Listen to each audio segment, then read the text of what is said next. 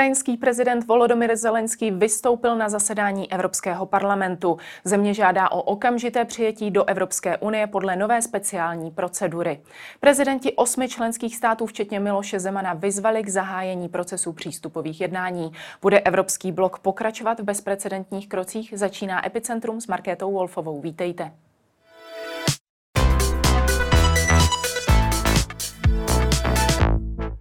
Ve studiu je se mnou europoslanec Jiří Pospíšil. Dobrý den. Dobrý den. Jak byste zhodnotil dosavadní postup a i přístup zásad, Západu a především Evropské unie k invazi na Ukrajině? Já jsem rád, že Západ se probouzí. Na počátku invaze jsme trošku viděli, že sice jsou slova verbální podpory, ale činy příliš nejsou. A ten víkend před několika dny, před třemi dny, eh, vedl k tomu, že se situace v mnoha zemích změnila. Změnila se situace v Německu, v Itálii. Eh, státníci, představitelé těchto zemí si uvědomili, že Ukrajina je schopna se sama bránit a že jí třeba pomoci, že to není odepsaný příběh v vozovkách, jako v případě jiných invazí Vladimíra Putina, jako byl třeba Krym nebo jeho boje v oblasti Černého moře. A já jsem za to strašně rád, protože Evropané si začínají uvědomovat, že ta válka není jenom o Ukrajině, ale je to o nás, o Evropanech. Pokud Putin dobíde Ukrajinu, pak bezprostředně bude ohrožovat nás, střední Evropu a tedy celou Evropskou unii a NATO. A proto my, když dneska pomáháme, tak to neděláme jenom kvůli Ukrajincům, ale děláme to hlavně kvůli sami sobě. Vy jste zmínil, že Západ se probouzí. Je pravda, že zatímco Vladimír Putin, jak se zdá, měl všechno docela hodně naplánováno, jak Evropská unie, tak na to trošku vypadaly, že ten plán nemají jednotný zpočátku. Jak je to vůbec možné? Máte pravdu, protože i, řekněme, ostřílení e, státníci a vojáci do poslední chvíle nevěřili že Putin toto udělá. Všichni vnímali, že to je taková snaha harašit zbraněmi a vydobít si lepší pozici vůči západu. Ale teď je zřejmé, že se Putin vrhl do expanzivní politiky, do snahy obnovit eh, sovětské impérium a že tedy to není jenom o tom, jestli přičlení nějaký bývalý kus Sovětského svazu k Rusku, ale je to celá ty jeho aktivity jsou hrozbou pro celý svobodný svět. A já se obávám, že mnoho lidí toto podcenilo. Že zkrátka i v České republice, vzpomeňte na ty debaty. Já si pamatuju, když jsem v těch jednotlivých kauzách kritizoval uh, Putina a jeho chování, putinovské Rusko a šlo často o uh, drobné kauzy, typu jestli nechat nebo nenechat sochu generála Koněva na Praze 6. Šlo o uh, debaty, už ne drobné kauzy, ale závažné věci, třeba jako Vrbětice. Tak se vždycky přišla celá řada uh, nenávistných mailů, že jsem odpůrce eh, Ruska a že tady rozdmíchávám nějaké, eh, nějaké emoce, ale ti, co varovali před Putinem před eh, týdny, měsíci a roky, pouze realisticky poukazovali na to, že Putin má expanzivní politiku, která neskončí tím, že získá zase kousek něčeho, ale že on půjde pořád dopředu, pokud ho někdo nezastaví, a nebo dokud on neobnoví původní sovětské impérium. To je dneska realita. Putin se nezastaví, dokud ho my ho nezastavíme, protože on chce původní sovětské impérium, tak to říká, tak to prosakuje z jeho rozhovoru, tak on smýšlí o Stalinovi, když vidíte některé jeho, některá jeho vyjádření. Dneska hovoří o zástupci putinovského Ruska o tom, že by eh, v bývalých satelitech pomalu neměly být eh, zbraně NATO a tak dále. Ta vyjádření jsou jednoznačná. Vyjadřuje se proti tomu, aby Finsko a Švédsko jako svobodné země se svobodně rozhodli, jestli vstoupí nebo ne, nevstoupí do NATO. Já to považuji za nepřijatelné, neskutečné, že Rusko začne vyhrožovat Finsku a Švédsku, suverénním státům za to, že oni, oni, oni státy uvažují o vstupu do NATO. Nedá se ale říct, že tak trošku jak za, ze strany Evropské unie, tak na to trestu hodné, když tady byly právě případy Vrbětice, hmm. Skripal a podobně, že jsme ne, to tolik neviděli a stále se nepřipravovali tak, jak bylo potřeba. Máte pravdu. Já jsem se snažil na to z pozice řadového europoslance eh, upozorňovat. Upozorňovala na to celá řada mých kolegů. My ve střední a východní Evropě eh, kvůli zkušenostem se Sovětským svazem, vys invaze srpen roku 68, jsme vůči tomu byli více bdělí. Eh, třeba v Evropském parlamentu mnoho mých kolegů upozorňovalo z toho východního bloku, co je Rusko zač, co je Putin zač. Mluvím o Putinovi, ne o Rusku. Kolegové z Pobaltí Pobaltí upozorňovali na nebezpečí putinovského Ruska, ale je třeba tady férově si přiznat, že u některých těch západních politiků a státníků, kteří neměli zkušenosti s Sovětským svazem, to je první věc, proto to podceňovali. A druhá věc, převládali zkrátka ekonomické zájmy. Ve chvíli, kdy eh, je zde velmi silný a čilý obchod mezi Ruskem a Evropou, postavený na tom, že Rusko nám dodává suroviny, zvláště zemní plyn a ropu, a my mu za to financujeme jeho putinovský režim, tak zkrátka ve chvíli, kdy šlo v úzovkách pouze o ty dílčí boje, tak zkrátka Západ nad tím trochu zavíral oči. Je tedy férově si třeba říci, že ze strany Západu nešlo jenom o určitou naivitu, že Putin nebude pokračovat dál, ale byl to v zásadě i tak trošku kalkul daný tím, my to Rusko potřebujeme, my máme levné suroviny. A teď se ukazuje, že pokud tento kalkul bude převládat dál a my skrze nákupy surovin budeme financovat Putinovo válku na Ukrajině, tak si tím dlouhodobě ale kopeme hrob. Já vím, že není jednoduché najít rychle alternativní zdroje, že to něco bude stát, že to bude mít dopad na životní úroveň Evropanů, ale varuji, pokud my dál budeme hledat kompromis, ekonomický kompromis s Putinem a budeme mu posílat peníze, tak pořád budeme financovat jeho útočné aktivity. Co byl tedy ten okamžik, kdy si Západ uvědomil, eh, že hledání kompromisu s Ruskem je právě to kopání hrobu? Já si myslím, že to právě bylo to, že najednou všichni koukali, že Putinovi nejde o to získat část východní Ukrajiny, propojit ty dvě umělé republiky s Kyprem, nebo jak si posílit vliv, ale že bude o to získat celou Ukrajinu. A že Putin opravdu chce stát se svou armádou na hranicích s Evropskou unii, na hranicích se Slovenskem, Maďarskem a tak dále.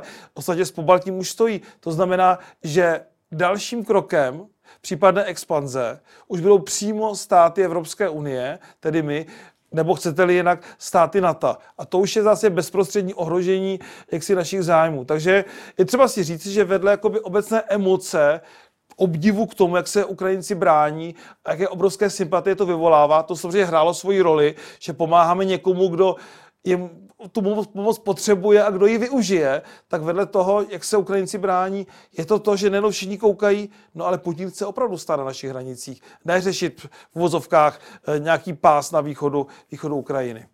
Velký názorový obrat jsme zaznamenali u Německa, které se dlouho snažilo ty vztahy s Ruskem udržet na co možná nejschůdnější úrovni. Vyzbrojování Ukrajiny se dlouho bránilo. Vnímal jste právě Německo jako toho největšího potížistu při těch jednáních o sankcích a podobně? Já nechci hovořit o potížistech, ale o tom, že Německo mělo dlouhodobě blízké vztahy s Ruskem. Eh, vrcholem asi je to tak bývalý německý kancléř Schröder dneska pracuje pro ruské firmy přímo a tak dále. To znamená, ty vazby tam vždycky byly. Eh, Rusko historicky už s carským Ruskem mělo jako, eh, teda Německo s carským Ruskem mělo vždycky historicky jako dobré vztahy, byly to, to velké země, velmoci a ty ekonomické zájmy, právě ten obchod, suroviny, peníze, eh, právě proto Německo byly a jsou mimořádně důležité. Já tu nechci nikoho soudit, eh, nikoho tady v tuto chvíli kritizovat, já budu šťastný, pokud opravdu v německé politice nastane dlouhodobý obrat, zatím to z těch příspěvků a vystoupení vypadá, a kdy opravdu si řekneme, takhle to dál nejde. Zase bychom kousíček ustoupili, a v tomto případě ne kousíček, ale významným, eh, jak si, byl to významný ústupek vůči Putinovi a naše pozice celé Evropy by se výrazně ohrozila. Bezpečnost, kdyby jsme jedna z nejvíce bezpečných zemí Česká republika na světě, tak ve chvíli, kdy bude Putin na hranici se Slovenskem, tak naše bezpečnost se objektivně výrazně zhorší. Nechci nikoho strašit, ale to je bohužel realita. Co se týká toho obratu Německa, co za ním podle vás nejvíce stojí? Je to třeba veřejné mínění nebo je to ten unijní tlak? To určitě taky se hrálo roli. Já si myslím, že to je to veřejné mínění, je to to vystřízlivění z toho, že už jde i o střední Evropu a i do budoucna o Německo. A je to i to, jak zkrátka Ukrajinci se výrazně brání. Z výroku některých uh, politiků jsme slyšeli, když to budu parafrázovat trošku vulgárně, nemá smysl Ukrajině pomáhat, za Ukrajina padne, ta země se nebude bránit, elita té země vedení odlétne někam do ciziny, kde si bude jaksi v vozovkách užívat, ty to parafrázují trošku, jo, nechci někoho setknout. A místo toho vidíme mimořádný statečný odpor Ukrajinců, vidíme, jak se úžasně chová jejich prezident, jak se chová jejich vláda, nikam neutíkají, bojují za uh, Ukrajinu. Ten národ se obrovsky semkl, národ, který který byl samotným Vladimírem Putinem považován trošku za umělý, protože pořád tak si e, ta doktrína putinovského Ruska je, že jde víceméně o Rusy žijící pouze na tomto území, zvláště v té východní části, tak nenou vidíte, že tady se vytváří kvasí entita toho národa. E, ten boj, ten národ obrovsky semkne. Já strašně si a doufám, že to neskončí nějakou velkou tragédií, byť to nelze samozřejmě vyloučit, uvidíme, jak se Putin bude chovat, ale eh, to, co dělají Ukrajinci, v nás všech zbuzuje obrovské sympatie. Eh, zdá se tedy, že Ukrajina se stává nějakým eh, příkladem co do sjednocení celému západu. Je to tak? Já to tak vnímám, jo, protože celý západ tady může vidět národ, který se brání agresorovi, brání se eh, agresorovi mnohokrát eh, silnějšímu, je to agresivní účelná, účelová válka, nebyl žádný důvod. On důvod k válce nikdy není, jo. Ale tady nebyl ani žádný, žádný minimální důvod, je to jenom eh, expanzivní politika Putina a lidí kolem něj. Protože jsem přesvědčený, že i ty normální, obyčejní rusové nemohou fandit takovéto bratrovražedné válce, kdy se dva blízké, v zásadě bratrské národy takto vzájemně vraždí jenom kvůli Putinovi. A já myslím, že to ti Rusové budou vidět čím dále více. Jedna věc je propaganda ruských televizí, ale tím, jak budou se, a ty to nerad říkám, ale budou ruští vojáci se vracet v zinkových rakvích domů z Ukrajiny, tak myslím, že mnoho lidí pochopí, že ta demagogie, která je ve veřejných ruských televizích, není až tak pravdivá. A tady je třeba říci, těm obyčejným Rusům, kteří jsou také chudáci v tomto, že za jejich mrtvé nemůžou v vozovkách banditi z Ukrajiny, ale může za to jen a jen eh, Vladimír Putin. Nyní se zaměřme na ten eh, bezprecedentní postoj Evropské unie. Eh, věříte, že eh, ta jednota Evropské unie a nejenom Evropské unie zaskočila Vladimíra Putina v tuto chvíli? Já myslím, že ano. Já jsem přesvědčený, že Vladimír Putin doufal, že to skončí u nějakých verbálních sankcí, že to třeba se zablokuje vývoz francouzských sírů do e, Ruska a tak dále. Teď záměrně to trochu parafrázuji, že třeba e, dojde k tomu určitému poklesu, e, já nevím, i třeba rublu, ale že to bude mít takhle velké dopady, že opravdu je tu snaha podlomit ekonomickou sílu Ruska. Aspoň já doufám, že je ta snaha, protože jako cíl má být jediný, aby Putin neměl peníze na svoji expanzivní válku. To má být cíl celého, celé té transakce. Někoho netreskáte jenom proto, aby nepil italská vína a ne tomu francouzské síry, ale my musíme opravdu zlomit ekonomickou moc Vladimíra Putina. Jinak ta válka pojede dál v tom směru. A tak si myslím, že uh, on čekal, že Západ, který je zvyklý na své pohodlí, který má rád v vozovkách jeho levné suroviny, udělá nějakou formální eh, takovouto sankci, odsoudí to ve svých vyjádřeních a v zásadě se až tak nezmění. To znamená, čekal asi reakci, podobnou reakci na obsazení Krymu. Ale teď vidí, že to je jinak a že se přepočítal. Uvidíme, jak bude reagovat. Zatím to reaguje dalšími výhruškami a opravdu, aby tady eh, jeden ze, z lídrů světa já se tě říct státníku, je to škrtám, protože uh, Vladimír Putin patří před Mezinárodní trestní tribunál. On dneska je na úrovni válečného zločince z mého pohledu vnímání mezinárodního práva. Tak, aby tady vyhrožoval jednými zbraněmi, to opravdu už eh, překračuje veškeré nějaké přijatelné meze expresivního vyjadřování v mezinárodní politice. Jak tyto jeho výhrušky vnímáte? Máme se toho opravdu obávat? Dneska opravdu nikdo do hlavy Vladimíru Putinovi nevidí. Ti, co říkali před několika dny, včetně pan našeho prezidenta, že válka nebude, že Vladimír Putin není šílenec, teď si to myslím parafrázuji prezidenta Zemana, tak tady vidíte, že se mýlili a já doufám, že eh, se jedná o výhrušky, ale my hlavně nemůžeme takovému tlaku ustoupit, protože jak se nám bude žít v Evropě, kde na hranicích budou putinovská vojska, bude okupovaná Ukrajina, totálně zdemolovaná a zničená, To je přece svět, ve kterém žít nechceme, takže musíme teď bojovat a na výhrušky eh, nebrat ohled. Ta válka samozřejmě je formálně, právně eh, s Ukrajinou, ale Vladimír Putin teď vede válku s celým svobodným světem, tedy hlavně s námi, tak to já vnímám. Každopádně, jak jste zmiňoval, určitě ho reakce západu zaskočila. Co tedy očekávat, že udělá, když tedy budeme spoléhat na to, že snad nedojde na jadernou válku?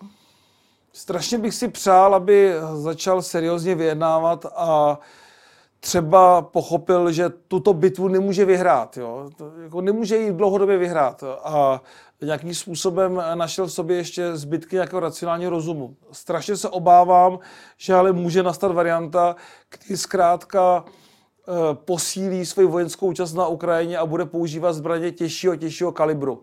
Zbraně, při kterých bohužel bude umírat čím dále více nevinných lidí, civilistů a tak dále. Takhle to se chová válečný zločinec. Když první útok konvenčními zbraněmi buď je neúspěšný nebo nepostupuje tak rychle, jak si představuje, tak použije zbraně, které použil třeba včera, pokud vím, při ostřelování Charkova. A to už jsou potom desítky, možná i stovky mrtvých. Takže já se toto strašně bojím. Doufám, že to nenastane, ale eh, těžko teď hledám racionální argumenty, které by mě vedly k tomu, že bych měl být klidný. Takže uvidíme, ale musíme být připraveni i na tuto variantu.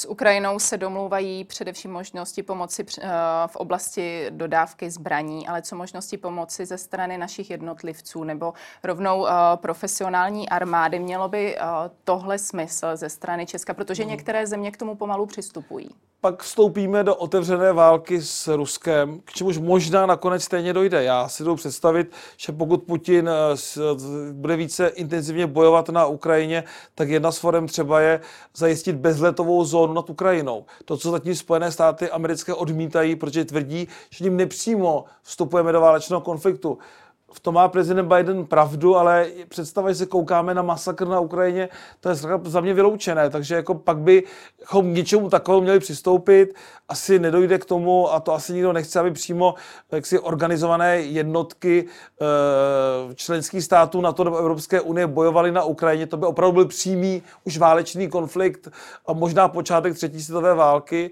toto bych ani nechtěl tomu spekulovat, to nechci o tom ani předvídat, ale uh, asi to, aby dobrovolníci bojovali na Ukrajině, to není asi nic proti ničemu. U nás to, jak si naše právní předpisy neumožňují, teda respektuji stanovisko pana premiéra Fialy, který tomu je rezervovaný, zdrženlivý a asi v této fázi bych také ne, ne, nechtěl vyzývat nebo nabádat občany, aby šli bojovat na Ukrajinu. Teď můžeme pomáhat jinak a uvidíme, jak se ten konflikt dál bude vyvíjet.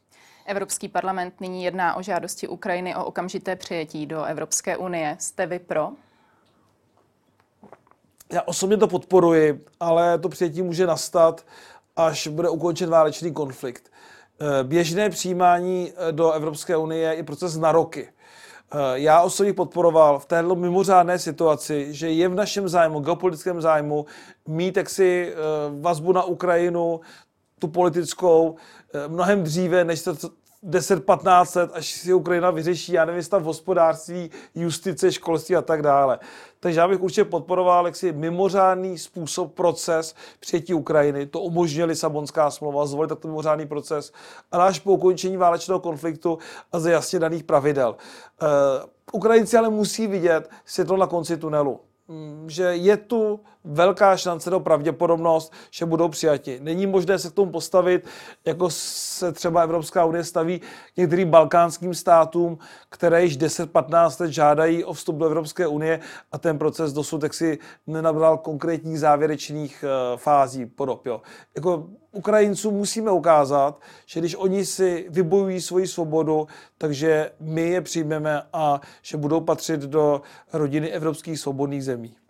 Tak jak říkáte, že ale musí být ukončen válečný konflikt, není to třeba právě i důvod o to větší pro Vladimíra Putina právě tam ten válečný konflikt co nejdéle udržovat? Ale tak to je celá ta příčina, že jo. Vladimír Putin aspoň to tak zdůvodňuje, že boje na Ukrajině proto, aby Ukrajina nevstoupila do NATO a nevstoupila asi do Evropské unie. To přímo tak neříká o té Evropské unii, ale myslí to tak. To znamená, nechce, aby se e, bývalá země Sovětského svazu spojila se svobodným světem.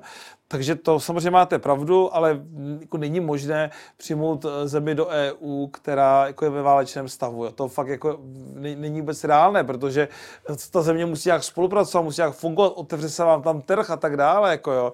Eh, už to, že po ukončení konfliktu budeme uvažovat a vymýšlet řešení, jak třeba zvolit nějaký kratší nestandardní řízení a přijmout Ukrajinu dříve, než za 15-20 let, až splní podmínky justice, policie a tak dále, složitý proces to přijímání. Tak to už si myslím, že je něco, co by těm Ukrajincům mělo jak si, eh, říkám, znít libě jim uším, protože když teď si vybojují svobodu a budou patřit do svobodného světa, tak my zkrátka s nimi počítáme. A tohle musí zaznít. To není jen o tom, že teď jim pomůžeme v případě porazy Putina, ale my do budoucna s nimi musíme počítat a pak jim pomoci tu zničenou zemi obnovit, protože bez zahraniční pomoci zkrátka ta země, i když Putina porazí, já si to strašně přeju, tak bude strašně trpět. A dneska kolegové na předsednictvu Topky, myslím pan poslanec Kolář, zmiňovali úvahy o Marshallově plánu pro Ukrajinu a tak dále. A to je cesta správným směrem. Ale to jsou fáze, co bude v případě po válce. A tam bohužel zdaleka nejsme. Co zatím nějaká alternativní řešení, která nejsou přímo členství v Evropské unii, ale něco na způsob Švýcarska a podobně. Dá se eh, s něčím podobným o Ukraj- u Ukrajiny počítat? Já si myslím, že teď eh, Ukra- Ukrajina, promiňte, má dostat statut eh, země, která žádá o členství. To je, myslím, jako už to, že se s níko zahájí ten proces, to si myslím, že je eh, první krok, který teď musíme udělat. Další věci je třeba budou promyslet, protože uh, i ten statut, který má Švýcarsko nebo Norsko, do určité míry dál propojuje trhy. Otázka, co by to reálně znamenalo. On to hezky zní, ale ve chvíli, kdy tam probíhá válečný konflikt, je otázka, co by to znamenalo pro Evropu. My nemůžeme se ohrozit náš vnitřní trh a tak dále. To znamená, uh, tyhle věci musí být v klidu racionálně odborně posouzeny. Co byly uh, dosud ty největší zádrhely, uh, proč Ukrajina vlastně v Evropské unii doposud není? Je to stav té země. Musíme si otevřeně říci, že nás všechny obrovsky překvapilo, jak Ukrajina srdnatě brání svoji svobodu a nezávislost. Je to země, která doposud čila celé řadě problémů, pominuli určité politické krize, tak zkrátka ta země byla rozdělena na západ a na východ. Stav justice, otevřeně říkám, signály o velké míře korupce ve veřejné správě, v policii, v justici, eh, stav ekonomiky, toto všechno hrálo eh, eh, roli v tom, že doposud ta Ukrajina se Evropské unie až tak nepřiblížila. Teď to, co se tam děje, je úžasné a je to obrovské pro nás překvapení. Ale víte co? Eh, do Evropské unie vstupuje většinou země, která už má jistou míru ekonomické síly, prosperity a má opravdu funkční ten státní systém. Justici, policii, státní zastupitelství a tak dále. Jo. Ve chvíli, kdy tam nefungují principy právního státu, není tam občanská společnost, ta země nemá jistou ekonomickou sílu, tak je to potom problém s tím přijetím. Určitá výjimka se tehdy udělala u Rumunska a Bulharska. Pak to mnohé země kritizovaly, že třeba v případě Bulharska a Rumunska se mělo ještě určitou dobu počkat, než byly přijaty. Já si myslím, že to bylo správné, to rozhodnutí je přijmout, ale tady se bude muset volit případně ještě speciální status, protože ta Ukrajina ruku na srdce po válečném konfliktu nebude splňovat standardy členského státu. A bude třeba i tady maximálně rychle pomoci a vymyslet, jaký získat, jak ji nehodit přes palubu, jak jí výrazně pomáhat, aby těch evropských standardů dosáhla co nejrychleji. Jak vidíte v budoucnu Evropu po doufejme překonání této krize? Já vidím Evropu, doufám, že to tak je, vnímám ji jinak, protože tahle tragédie doufám, že povede alespoň tomu, že si my Evropané uvědomíme, že ten náš blahobyt, který tu máme, není automatický a to, že se na území Evropy od druhé světové války neválčí, že zde nedošlo k tomu, že by agresor jedna země napadla druhou zemi, eh, specifická byla válka v Jugoslávii, která do určité míry nesla rysy občanské války a tak dále. Do toho nechci zabíhat, jo. na to nejsem odborník, ale uh, musíme si uvědomit, že naše svoboda naše demokracie, naše hodnoty jsou permanentně ohroženy. Že musíme opravdu dávat peníze na armády. když tu někdo řekl, že je třeba více peněz na zbrojení, většinou byl okamžitě osočen, že je militarista a že třeba ty peníze použít pouze na silnice, sociální systémy, důchody a tak dále. To jsou určitě důležité věci, tam peníze musí jít, ale nemůžeme sebrat peníze z armády a dát je eh, do jiné kapitoly, protože potom budeme bez zbraní. Ukrajina ukazuje to, že Evropa může být kdykoliv napadena, a to nejen kybernetickým útokem, ale reálnou armádou. A že my pokud nebudeme dostatečně vojensky zdatní a silní a nebudeme schopni se sami bránit, tak budeme do budoucna levnou, bohatou kořistí. Nás to může napadnout. Proč by to neudělali, když bude vidět, že Evropa se nemusí, neumí bránit. A všechny ty země, Německo na prvním místě, i ta Francie, i my, dávali v minulosti mnohem méně na armády, než by bylo třeba, aby se Evropa byla sama schopna ubránit. Hovoří se o těch 2% hrubého domácího produktu. Většina těch států dávala polovinu, než to, co by měla dávat. Takže tohleto, co působí možná jako drobnost, aspoň toto, uvědomění si, že dávat peníze na vlastní obranu není hřích, že to není nějaké e, militaristické strašení, ale je to nutnost našeho přežití do budoucna, tak toto doufám, že si všichni uvědomíme. Tolik Jiří Pospíšil, díky za vaše odpovědi. Děkuji za pozvání. A to už je pro dnešek z Epicentra vše. Nezapomeňte následovat opět zítra od 15. hodiny. Na viděnou.